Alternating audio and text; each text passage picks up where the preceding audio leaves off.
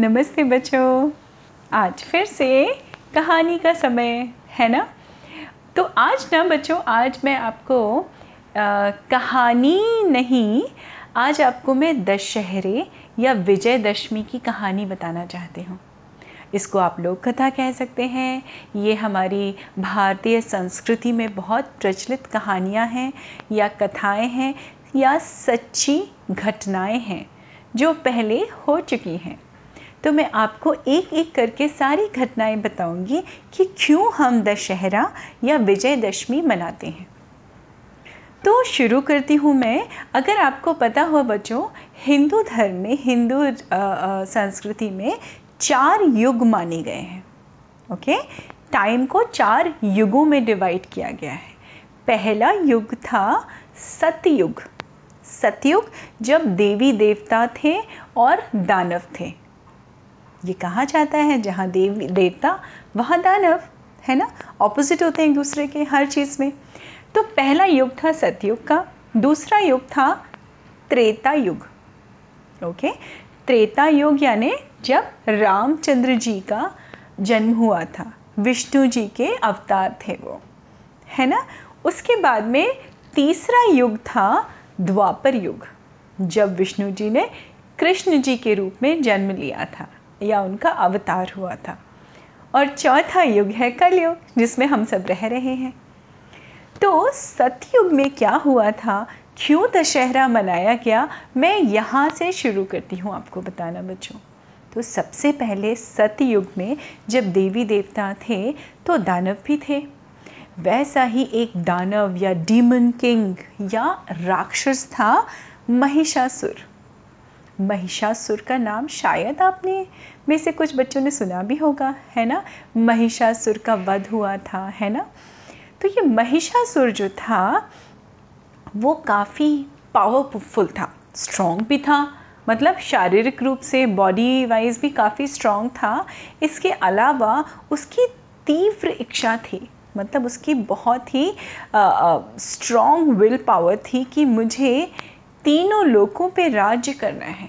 I want to be the king of all three places और ये तीन जगह कौन कौन सी हैं बच्चों? तो ये तीन जगह हैं स्वर्ग, यानि आकाश लोक, पृथ्वी, यानी पूरी दुनिया हमारी और पाताल लोक मतलब पृथ्वी के अंदर वाला जो एक लोक कहा जाता था। तो इन तीनों लोगों का वो राजा बनना चाहता था। अब अगर कोई भी कठिन काम करना हो या हमें कोई भी ऐसी बहुत डिफ़िकल्ट चीज़ को अचीव करना हो तो बच्चों, हम सब क्या करते हैं? बिल्कुल फोकस होके उस काम पे ध्यान देते हैं। और उस काम के अलावा हमें और कुछ भी नहीं सोचता। या आइडली सूझना भी नहीं चाहिए। है ना? तो वैसे ही महिषासुर ने एक टक एकजुट तपस्या शुरू कर दी। तपस्या क्यों शुरू की बच्चों? क्योंकि उसको ब्रह्मा जी को खुश करना था, ताकि वो उनसे वरदान ले सके, है ना? उनकी ब्लेसिंग्स ले सके। और अपनी जो इच्छा थी, उसको, उसका जो ड्रीम था, उसको वो रियलिटी में कन्वर्ट कर सके। तो उसने बहुत सालों साल तक तपस्या की और बड़ी कठिन तपस्या की। इतनी कठिन तपस्या की कि ब्रह्मा जी को खुश होके उसके सामने आना ही पड़ा। जैसे ही ब्रह्मा जी आए, उसने क्या वरदान मांगा महिषासुर ने? उसने पहला वरदान मांगा, ब्रह्मा जी, अगर आप मेरी तपस्या से खुश हैं तो मुझे वरदान दीजिए कि मैं अमर हो जाऊँ और इन तीनों लोगों का स्वामी बन जाऊँ। मतलब I want to be the master of all three places और मैं कभी भी ना मरूं। तो ब्रह्मा जी ने कहा, नहीं, ये वरदान तो मैं तुम्हें नहीं दे सकता कि तुम कभी भी ना मरो। अगर तुम्हें कुछ और चाहिए तो वो मुझसे मांग सकते हो। अब महिषासुर सोच में पड़ गया। ये क्या होता है? जो डीमंस होते थे ना बच्चों, वो बड़े ट्रिकी होते थे। बड़े अकल भी उनके पास बड़ी होती थी। वो घुमा फिरा के कुछ ना कुछ मांग ही लेते थे, जिससे उनका मोटिव पूरा हो जाए। अब महिषासुर ने जब ये सुना कि ब्रह्मा जी उसको अमर होने का, यानी कभी ना मरने का वरदान नहीं दे रहे हैं तो उसने क्या सोचा? उसने एक ट्रिक निकाली। उसने कहा, ठीक है ब्रह्मा जी, मैं समझ गया। पर मैं ये चाहता हूँ कि इन तीनों लोगों का स्वामी मैं बनूँ, किंग बनूँ, राजा बनूँ, और मुझे कोई भी देव, मनुष्य यानी आदमी और दानव, कोई राक्षस मुझे ना मार सके। महिषासुर के इस वरदान पे ब्रह्मा जी ने कहा, तथास्तु मतलब तुम्हारी इच्छा पूरी हो। ऐसा महिषासुर ने क्यों सोचा था बच्चों, जिससे वो तीनों जगहों का राजा बन सके और उसको लगा था कि कोई आदमी और कोई देवता और कोई राक्षस, ये तीन ही तो मुझे मार सकते हैं। अब मैंने तो ब्रह्मा जी से मांग ही लिया, वरदान में कि ये तीनों मुझे ना मारे तो अब तो मैं अमर हो गया। और ये सुन सोचते ही, ये वरदान पाते ही, उसके मन में पता है बच्चों क्या हुआ? उसके मन में और ज़्यादा पाप बढ़ने लगा। उसने देवताओं को परेशान करना शुरू किया, उनको स्वर के राज्य से निकाल दिया, उन पर तरह तरह के अत्याचार करने शुरू कर दिए। जो ऋषि मुनि थे, साधु थे, जो पूजा पाठ करते थे, उनको वो पूजा पाठ नहीं करने देता था। राक्षसी प्रवृत्तियाँ पूरी दुनिया में हावी हो गई थी। मतलब बहुत अनरेस्ट हो गया था। और उसको ये पता था कि अब तो मेरे पास वरदान है। अब तो मुझे कोई मार भी नहीं सकता। ब्रह्मा जी तो बुद्धू हैं। वो तो फंस गए अपनी ही जाल में। अरे, मुझे उनको क्या लगा था कि मैं इतनी आसानी से मान जाऊँगा?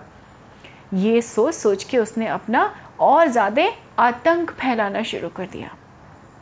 पर ब्रह्मा जी, विष्णु जी और शंकर जी ये सब देख रहे थे। और होता क्या है बच्चों, हर बुराई का कभी ना कभी अंत ज़रूर होता है। जहाँ महिषासुर ये सोच के खुश था कि कोई मुझे नहीं मार सकता, वहीं पर ब्रह्मा जी, विष्णु जी और शिव जी ने, शंकर जी ने मिल के अपनी शक्तियों के द्वारा, क्योंकि वो तो भगवान है उन्होंने अपनी शक्तियों के द्वारा एक दिव्य स्त्री को जन्म दिया। स्त्री मतलब लेडी और वो कौन थी? वो थी हमारी दुर्गा माँ अम्बे माँ। उनको जन्म दिया। और बच्चों, सारे देवी देवता वहाँ मौजूद थे। जब उनका देवी जी का प्रादुर्भाव हुआ मतलब वो जन्म हुई या उनको क्रिएट किया गया। एक्चुअली जन्म भी कहना गलत होगा, उनको क्रिएट किया गया था। बच्चों, उनके अठारह हाथ थे देवी माँ के। और हर देवता ने अपने स्पेशल हथियार, अस्त्र और शस्त्र उनको दिए। विष्णु जी ने उनको अपना क्या दिया? चक्र दिया। हमारे शंकर जी ने उनको अपना त्रिशूल दिया। इंद्र जी, इंद्र जो देवता हैं, उन्होंने अपना ऐन्द्री करके शक्ति दी। हाँ और हमारे ब्रह्मा जी ने कमंडल दिया अपना। और उनको सारा हाल सुनाया और उनसे कहा कि तुम्हें महिषासुर का वध करना है। दुर्गा माँ के लिए एक आलिशान शेर की सवारी उनको दी गई और दुर्गा माँ चल दी महिषासुर का वर्त करने के लिए। माँ तो माँ, जब महिषासुर को ये पता चला कि कोई स्त्री आ रही है, कोई लेडी आ रही है मुझे मारने के लिए तो उसको तो हँसी आ गई।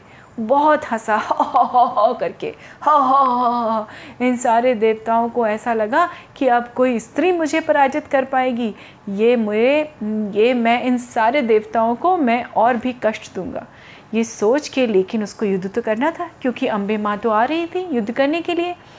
उसने हज़ारों, हज़ार असुरों की, यानी डीमंस की सेना बनाई और और दुर्गा माँ से, देवी माँ से युद्ध करने के लिए तैयार हुआ। वो भीषण युद्ध, बहुत ही भारी युद्ध चला नौ दिनों तक बच्चों। नौ दिनों तक युद्ध, उस युद्ध में चला और जितनी भी मैजिकल पावर्स थी किसके पास? महिषासुर के पास। उसने उन सब का पूरा पूरा प्रयोग किया। कभी वो हाथी के रूप में आ जाता था। कभी वो अचानक शेर बन जाता था। कभी फिर इंसानी रूप में लड़ने लगता था। और देवी माँ भी हमारी, देवी माँ थी भाई, उनकी शक्तियों का तो कोई जवाब ही नहीं था। जब महिषासुर एक शक्ति का प्रयोग करता था, देवी माँ डबल शक्ति का प्रयोग करती थी। और ऐसे करते करते करते फाइनली जब वो महिषासुर भैंसे के रूप में आया और देवी माँ की तरफ़ झपटा, देवी माँ ने अपने चक्र से और तलवार से उसकी गर्दन काटनी चाहिए। वैसे ही वो इंसान रूप में निकलने लगा, लेकिन उसी समय देवी माँ ने उसका वध कर दिया। और उसके वध करते ही, उसका वध होते ही पूरे जो विनाशकारी लीला रची थी उसने, जो पूरे वर्ल्ड में अनरेस्ट था, वो ख़त्म हो गया। इसलिए दसवें दिन, जिस दिन महिषासुर का वध किया हमारी दुर्गा माँ ने, उस दिन को विजयदशमी कह के बुलाया जाने लगा, जब बुराई के ऊपर अच्छाई की जीत हुई थी। या आप ये कहिए, दानवों के ऊपर देवताओं की जीत हुई थी। तो देखिए कैसे महिषासुर को बड़ा अभिमान था कि कोई उसे नहीं मार सकता, लेकिन उसका अभिमान हमारी दुर्गे माँ ने चकनाचूर कर दिया और उसको वध कर दिया। अब चलते हैं दूसरी कहानी पे बच्चों। दूसरी कहानी है त्रेता युग की। आपको ये तो पता होगा, श्री रामचंद्र जी थे, उनकी पत्नी थी सीता, जिसका, जिनका अपहरण किसने किया था? रावण ने, श्रीलंका का राजा। तो जब रामचंद्र जी अपनी पत्नी, यानी सीता माँ को लेने गए, कहाँ से? रावण के चंगुल से छुड़ा के लेने के लिए गए तो राम और रावण में भीषण युद्ध हुआ। कहा जाता है, कई दिनों के युद्ध के बाद, आज के ही दिन, यानी दशहरे वाले दिन ही रावण का भी वध किया था। किसने? हमारे श्री राम जी ने। तो राम जी ने जिस दिन रावण का वध किया था और उस रावण रूपी बुराई को मार के अच्छाई की विजय हुई थी और सीता माँ को अपने साथ वापस आदर पूर्वक लेके गए थे। उस दिन को भी दशहरा या विजयदशमी कहा जाता है। अब हम बच्चों तीसरे युग में आते हैं। तीसरा युग है द्वापर युग। द्वापर युग यानी श्री कृष्ण जी का इनकारनेशन है ना? उनका जब कृष्ण जी थे और कृष्ण जी के साथ साथ हम सबको पता है, महाभारत का युद्ध भी हुआ था। महाभारत के युद्ध से पहले बच्चों, क्या किया था? हमारे कौरव, जो राजकुमार था दुर्योधन, उसने दुष्ट चाल चली थी और कैसे पांडवों को, यानी पाँचों भाई पाँचों भाई थे पांडव कौन कौन से? सबसे बड़े भाई थे हमारे युधिष्ठिर, फिर भीम, फिर अर्जुन, फिर नकुल और सहदेव। इन पाँचों को उसने क्या किया था? दुर्योधन और उनके मामा शकुनी ने अपनी गलत चाल चल के उनको जुए में या उनको चौपड़ के गेम में हरा दिया था और उनको कहाँ भेजा था? बारह वर्ष के वनवास में भेजा था। वनवास मतलब? वन मतलब जंगल, वास मतलब रहना। उनको बारह वर्ष का वनवास दिया था और एक वर्ष का अज्ञातवास था बच्चों। तेरहवें वर्ष का अज्ञातवास। अब ये अज्ञातवास क्या होता है?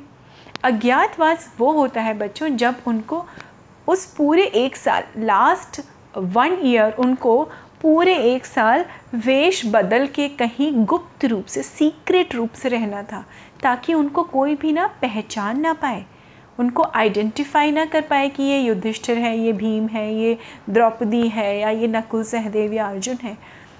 वो एक साल का समय जब उनको अज्ञात वर्षवास में रहना था, उनके लिए सबसे ज़्यादा डिफ़िकल्ट चुनौती थी, क्योंकि उनको तो सब पहचानते थे। बड़े ही फ़ेमस थे, सभी जानते थे उनको।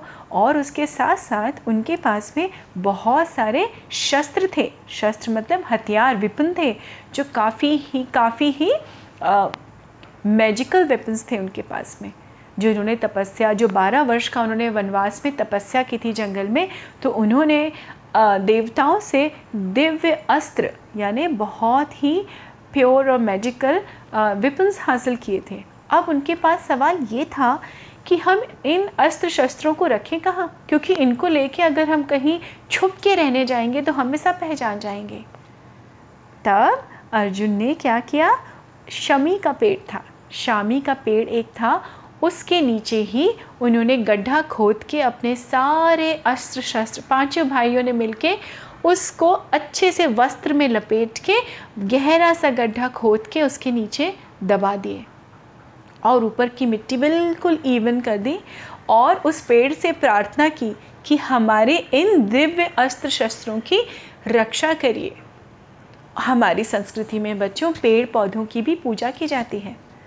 ऐसी महान संस्कृति है हमारी। और ये विश्वास था उनको कि ये शामी का वृक्ष हमारी ज़रूर रक्षा करेगा, हमारे शस्त्रों की।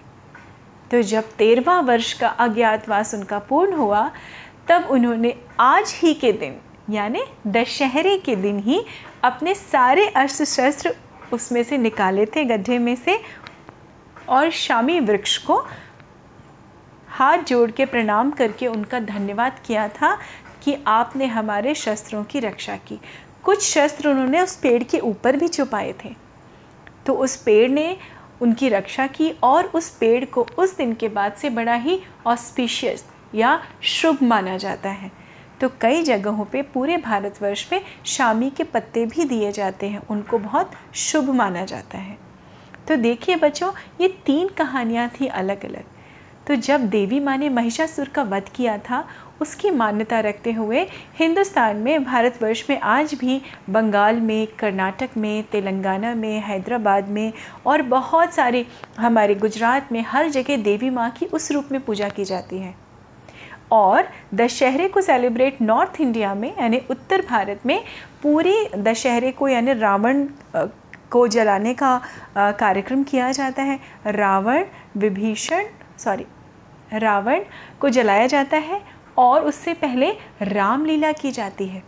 रामलीला में वो सारा दृश्य दिखाया जाता है कि कैसे रामचंद्र जी ने जाके युद्ध करके सीता जी को रावण पे विजय पा के सीता जी को अपने घर लेके आए थे। तो उसको विजयदशमी कहा जाता है। और साथ ही साथ कई हिस्सों में हमारे भारतवर्ष के शामी के पत्ते भी बांटे जाते हैं। ये स्वरूप, ये सारा दिन, ये सारे दिन जो हैं, ये सारे रिचुअल्स ये सारी चीज़ें हमारी संस्कृति का एक अभिन्न हिस्सा है बच्चों। जो हमेशा हमें यही बताती हैं कि बुराई पे अच्छाई की जीत होती ही होती है। हम सब इंसानों के अंदर ही का ये भी कहा जाता है बच्चों कि राम और रावण, देव और दानव हमारे अंदर ही होते हैं। कैसे? हमारे अंदर की छोटी छोटी सी बुराइयाँ, वो छोटे छोटे से दानव हैं हमारे अंदर, जो कहीं ना कहीं हमको ज़रूर उकसाते हैं ट्रिगर करते हैं कि कुछ गलत कर लें, कुछ अच्छा कुछ अच्छा ना हो। पर हमारे ही अंदर बच्चों, आप सबके अंदर ही वो अच्छाई रूपी राम भी होते हैं, जो आपको खुद ही आपका दिल, आपका दिमाग आपको बताता है, नहीं नहीं नहीं, ये अच्छी बात नहीं है।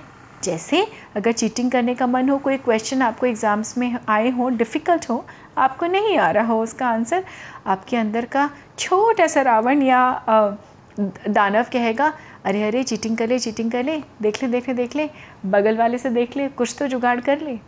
पर तभी आपके अंदर के राम आपकी अच्छाई क्या कहेगी? नहीं चीटिंग करनी गलत बात है। मुझे ऑनेस्टी से ये पेपर देना है। और मुझे जितने मार्क्स मिलेंगे, मैं बिल्कुल खुश हूँ। तो हमेशा आलस रूपी दानव भी होता है हमारे अंदर, लेकिन उसको, उस पर विजय पाने के लिए हमारे ही मन में या हमारे ही शरीर में परिश्रमी दैव भी होते हैं, जो हम कहते हैं, नहीं, आलस को दूर भगाओ, उठ बैठो, परिश्रम करो, मेहनत करो और और जीवन में आगे ही आगे बढ़ते जाओ। तो बच्चों, आज का दिन बड़ा ही खूबसूरत है। दशहरे का दिन यानी विजयदशमी का दिन अपने अंदर की बुराइयों पे विजय पाने का दिन है। तो हमेशा इस बात को याद रखिए बच्चों, अपने अंदर की बुराइयों को ख़त्म करिए अपनी अच्छाइयों से और अच्छे से अच्छे, बेहतर से बेहतर इंसान हमेशा बनते जाइए। उम्मीद है आपको ये सारी विजयदशमी की कहानियाँ अच्छी लगी होंगी और आप यूँ ही विजय पाते हुए आगे बढ़ते रहेंगे। अपना विशेष ध्यान रखिए स्वस्थ रहिए, मस्त रहिए। मैं मिलती रहूँगी आपसे समय समय पे कहानियाँ लेके अच्छी अच्छी वाली, है ना? नमस्ते बच्चों।